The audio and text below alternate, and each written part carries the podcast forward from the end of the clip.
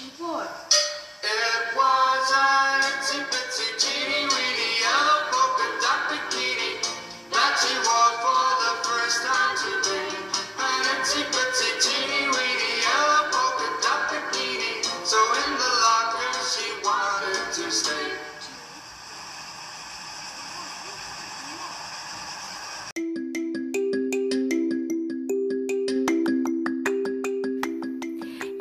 Σοφία και αυτό το podcast είναι μια σειρά από ατυχή γεγονότα που συμβαίνουν στο μυαλό μου. Ή πολύ απλά, τι κάνω μόνη μου μέσα στο σαλόνι μου. Έλα παραδέξου το, για να είσαι εδώ έχεις καθίσει και εσύ μέσα σε ένα λεωφορείο, ανιαρή διαδρομή, ατελείωτη, ασφικτικά γεμάτο και το μόνο που ακούγεται, επόμενη στάση, next stop. Εντάξει, ως παθούσα κατανοώ, συμπάσχω και είμαι εδώ για να σου λύσω αυτό το πρόβλημα. Καλώς ήρθες λοιπόν στο ασυνείδητό μου.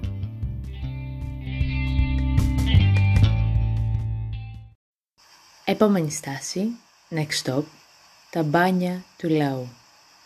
Πού είστε βρε ατιμούτσικα, πού είστε ακροατόπουλά μου, τι κάνετε, πού χαθήκατε; Τι, εγώ χάθηκα, επειδή δηλαδή έχω να κάνω επεισόδιο από τις 30 Μαρτίου, πιστέψατε ότι χάθηκα; Όχι, είμαι πίσω, είμαι εδώ και ξαναβάζω τη ραδιοφωνική μου φωνή για να σας πω ότι καλώς ήρθατε σε ακόμα ένα επεισόδιο, το δέκατο της επόμενης στάσης Next Stop, η οποία αποφάσισε να πάει παραλία και αντίθετα με όλους τους υπόλοιπους που τα καλοκαίρια σταματάνε και κάνουν σιέστα, εμείς θα μείνουμε εδώ για να λύσουμε απορίες που δεν ξέραμε ποτέ ότι είχαμε.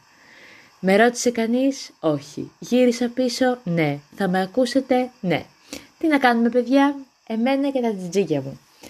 Ε, τα τζιτζίκια θέλω να πω ότι θα παραμείνουν.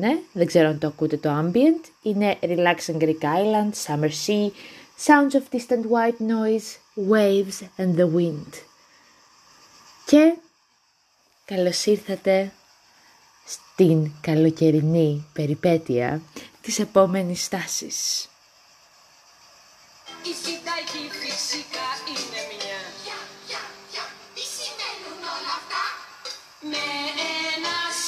Σούπερ τόσο του λιμίνι Διαφάνω καιρός μπικίνι Κάνω του και τρομάζει ο δουλειάς Με το βρεμένο σούπερ μίνι Διαφάνω καιρός μπικίνι Πέφτουν όλοι ξέρει μόνο μιας Και για τους δύο-τρεις που μείνατε σε αυτό εδώ το επεισόδιο, παρά το γεγονός ότι προηγουμένως τσίριζα μέσα στα αυτιά σας, γιατί πάνω απ' όλα είμαι επαγγελματίας.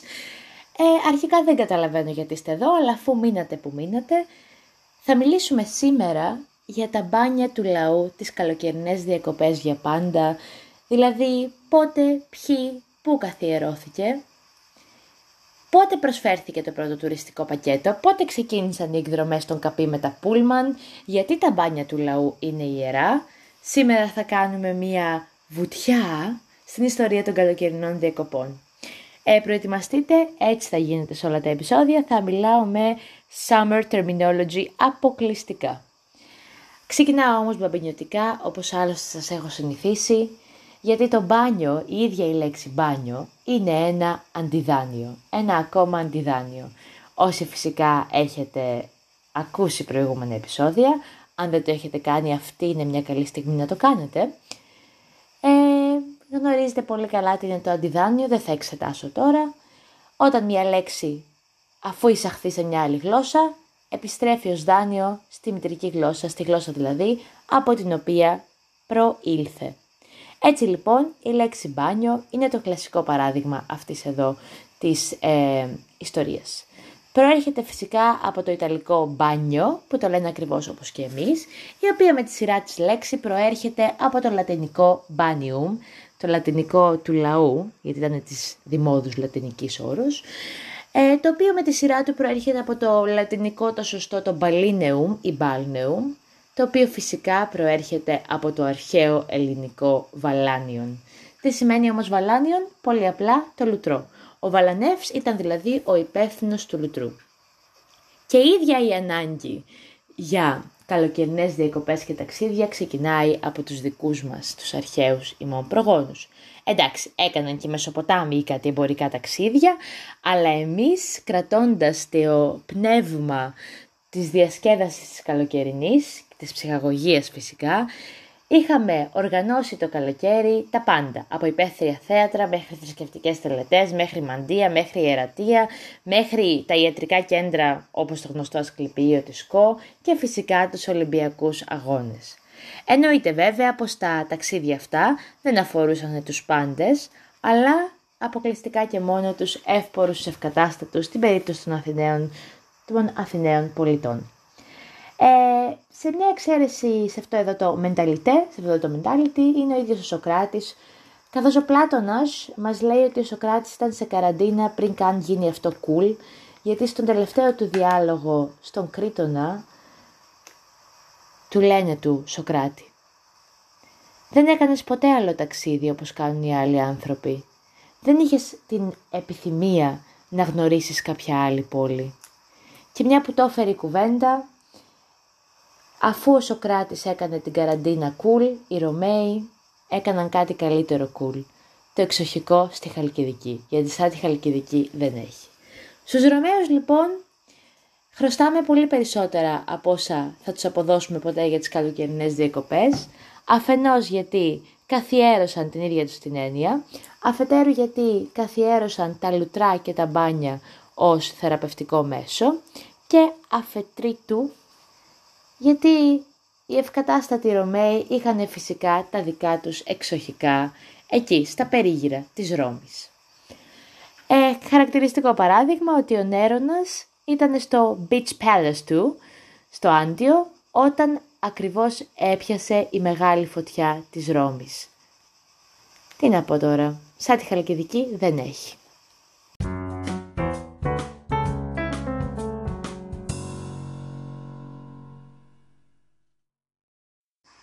Και από το πνεύμα των Ρωμαίων σαν τη Χαλκιδική δεν έχει, περάσαμε πολύ γρήγορα στο πνεύμα. Καπή Κυριακή εκδρομή μοναστήρι προσκύνημα, γιατί ήρθε ο Μεσαίωνας και για τους Ευρωπαίους το Μεσαίωνα η μόνη ανάπαυλα η θερινή ήταν να πάνε κάποιο προσκύνημα σε κάποιον ιερό τόπο. Και φυσικά Μία από αυτές τις περιπτώσεις ήταν η Ισπανία. Και όταν λέω Ισπανία δεν πήγαιναν στην Ήμπιζα, αλλά πήγαιναν στο Σανδιάγκο de Κομποστέλα, στη Βόρεια Ισπανία, για να επισκεφθούν τους τάφους του Αγίου James. Και όταν λέω St. James, δεν εννοώ το St. James του Survivor, εννοώ τον γνωστό St. James. Καθώς βέβαια περνούσαν οι αιώνες, σιγά σιγά άρχιζε να αλλάζει αυτή η αντίληψη της καλοκαιρινής ανάπαυλας και έχουμε έτσι τους πρώτους τουρίστες στην πραγματικότητα νεαρούς γόνους αριστοκρατών της Μεγάλης Βρετανίας, φυσικά επί Ελισάβετ Α, που ήταν σχεδόν υποχρεωμένοι να συμμετέχουν στο γνωστό Grand Tour. Σημείωση μπαμπινιωτική, από αυτό το tour λέγεται ότι προέρχεται η λέξη τουρίστας, τουρισμός κτλ. Βεβαίως αυτό αρχίζει και αλλάζει όταν ε, ξεκίνησε ο θεσμός του Grand Tour, νεαρή γόνη αριστοκρατών της Μεγάλης Βρετανίας, φυσικά επί Ελισάβετ Α, ε, ήταν σχεδόν υποχρεωμένοι να συμμετέχουν οι άνθρωποι κατάκοποι στο Grand Tour, το οποίο στην πραγματικότητα έδωσε και το όνομά του στη λέξη τουρισμός και τουρίστας. Το Grand Tour βέβαια δεν ήταν μια εντελώς καλοκαιρινή υπόθεση, μια καλοκαιρινή διακοπή κρουαζιέρα, θα σε πάω κτλ. Ε, είχε ως στόχο τα παιδιά αυτά να διευρύνουν τους ορίζοντές τους, να δουν αυτόν τον νέο κόσμο, το A Whole New World. Ε, και διαρκούσε ακόμα και τρία ολόκληρα χρόνια. Φυσικά κάποια στιγμή μπαίνει στη ζωή μας η ατμομηχανή, οπότε οι μετακινήσεις αρχίζουν σταδιακά και γίνονται πάρα πολύ ευκολότερες και έτσι αν πρέπει να μιλήσουμε για τον επόμενο σταθμό της ιστορίας των διακοπών και του τουρισμού, θα μιλήσουμε για τον Τόμας Κουκ, ουσιαστικά ο οποίος ήταν και ο ιδρυτής του πρώτου ταξιδιωτικού πρακτορείου, ο οποίος έφτιαξε το 1841 τα αγαπημένα γνωστά voucher. Ο Τόμας Κουκ ξεκίνησε από κάτι απλό, δηλαδή μια οργανωμένη απλή μονοήμερη εκδρομή καπί που λέγαμε προηγουμένως, με τρένο ανάμεσα στο Λέστερ και το Λαύπορο, περίπου 500 μέλη του αντιαλκοολικού ομίλου που είχε τον Midlands. Ουσιαστικά τους προσέφερε εισιτήριο με επιστροφή και στην τιμή περιλάμβανε και σάντουιτς και τσάι, όλα αυτά ένα σελήνι το άτομο. Έτσι λοιπόν ονομάζουμε τον Τόμας Κούκος πατέρα του τουρισμού γιατί επί της ουσίας έδωσε πνοή και ύλη σε αυτό που ονομάζουμε Greek Summer is a state of mind. Και φυσικά πολύ ε, κοντά στην ίδρυσή του το 1869 εννοείται ότι ο Τόμας Κουκ και το πρακτορείο του συμπεριλαμβάνουν και την Ελλάδα στους προορισμούς των ταξιδιών που οργανώνουν. Στην πραγματικότητα ε, ήταν ένα ταξίδι 100 ημερών στην Ανατολή, ενδιάμεσους σταθμούς Αίγυπτο, Παλαιστίνη, Τουρκία, Ελλάδα και Ιταλία. Κρουαζιέρα θα σε πάω γιατί σε νοιάζομαι και σε αγαπάω, Μύκονα και Σαντορίνη, σαν ερωτευμένη πιγκουίνη.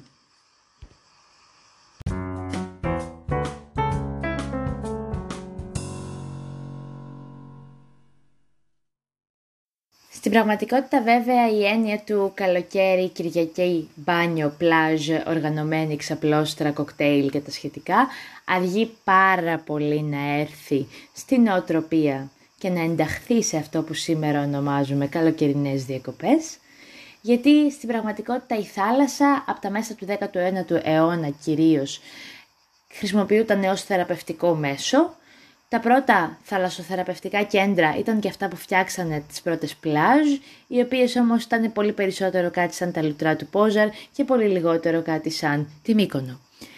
Ε, στην πραγματικότητα χωριζόταν σε άνδρικα και γυναικεία ε, σημεία και επειδή θα με ρωτήσετε και για τα πρώτα μαγιό, μακριά βαμβακερή σκελέ για τους άνδρες και ένα ειδικό έτσι φόρεμα θαλάσσης για τις γυναίκες, μια μακριά τουαλέτα, ψηλές καλτσούλες που ίσα ίσα σε άφηνε να πλατσουρίσεις μπροστά μπροστά και καθόλου να κολυμπήσει τα βαθιά.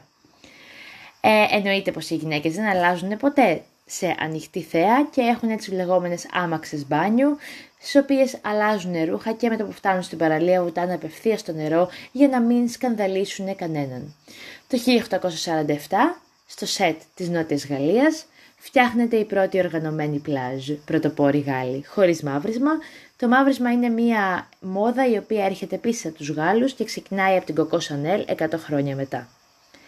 Γενικότερα ε, θα σας πω να κάνω και ένα disclaimer ακόμα ότι δεν θα μιλήσω καθόλου για κάτι άλλο πέρα από την Ευρώπη γιατί θέλω να τα κάνω ξεχωριστό επεισόδιο αυτό.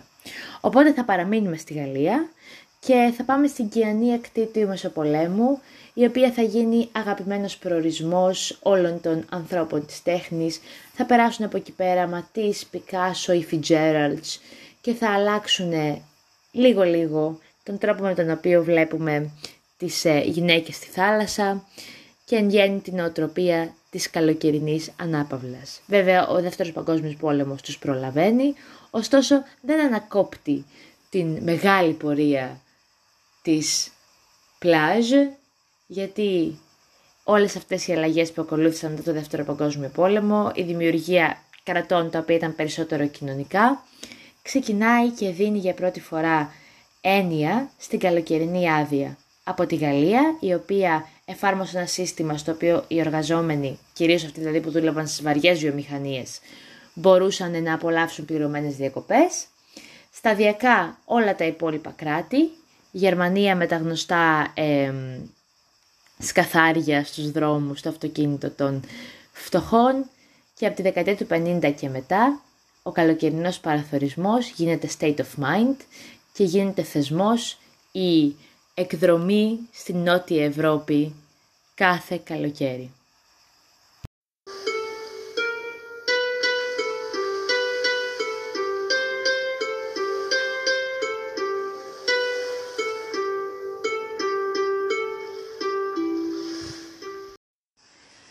Το Greek Summer is a state of mind το οφείλουμε σε πάρα πολλά εισαγωγικά.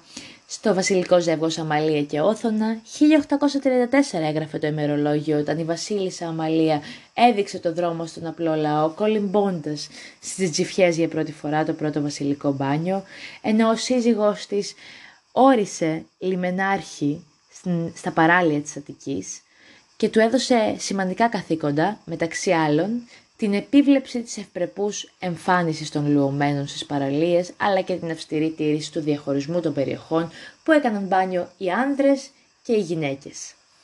Την περίοδο εκείνη βρίσκουν και μεγάλη άνθηση τα παράλια της Αττικής, φτιάχνονται και πολύ μεγάλα ξενοδοχεία, αλλά και τα πρώτα ουζερί και τα πρώτα ταβερνάκια με θαλασσινούς μεζέδες και ρετσίνα.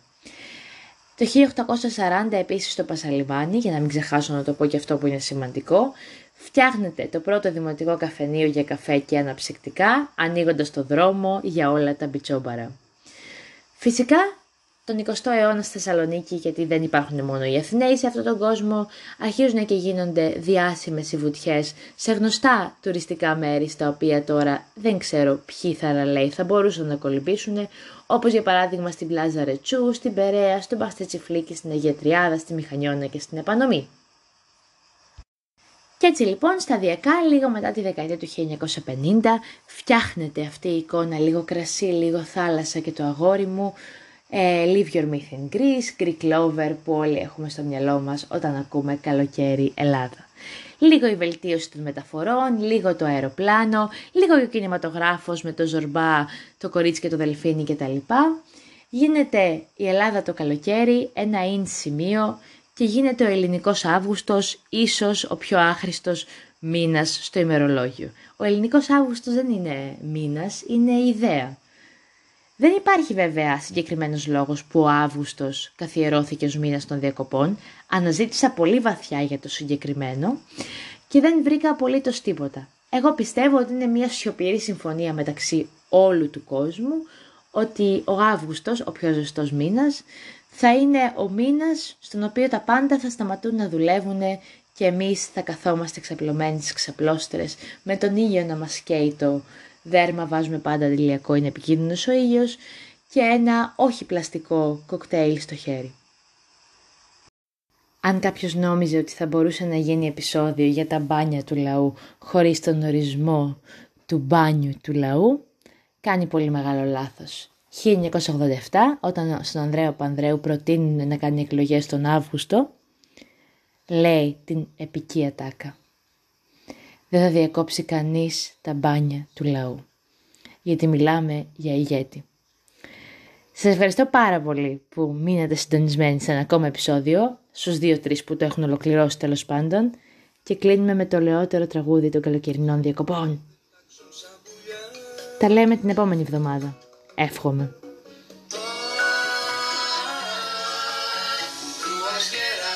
shadow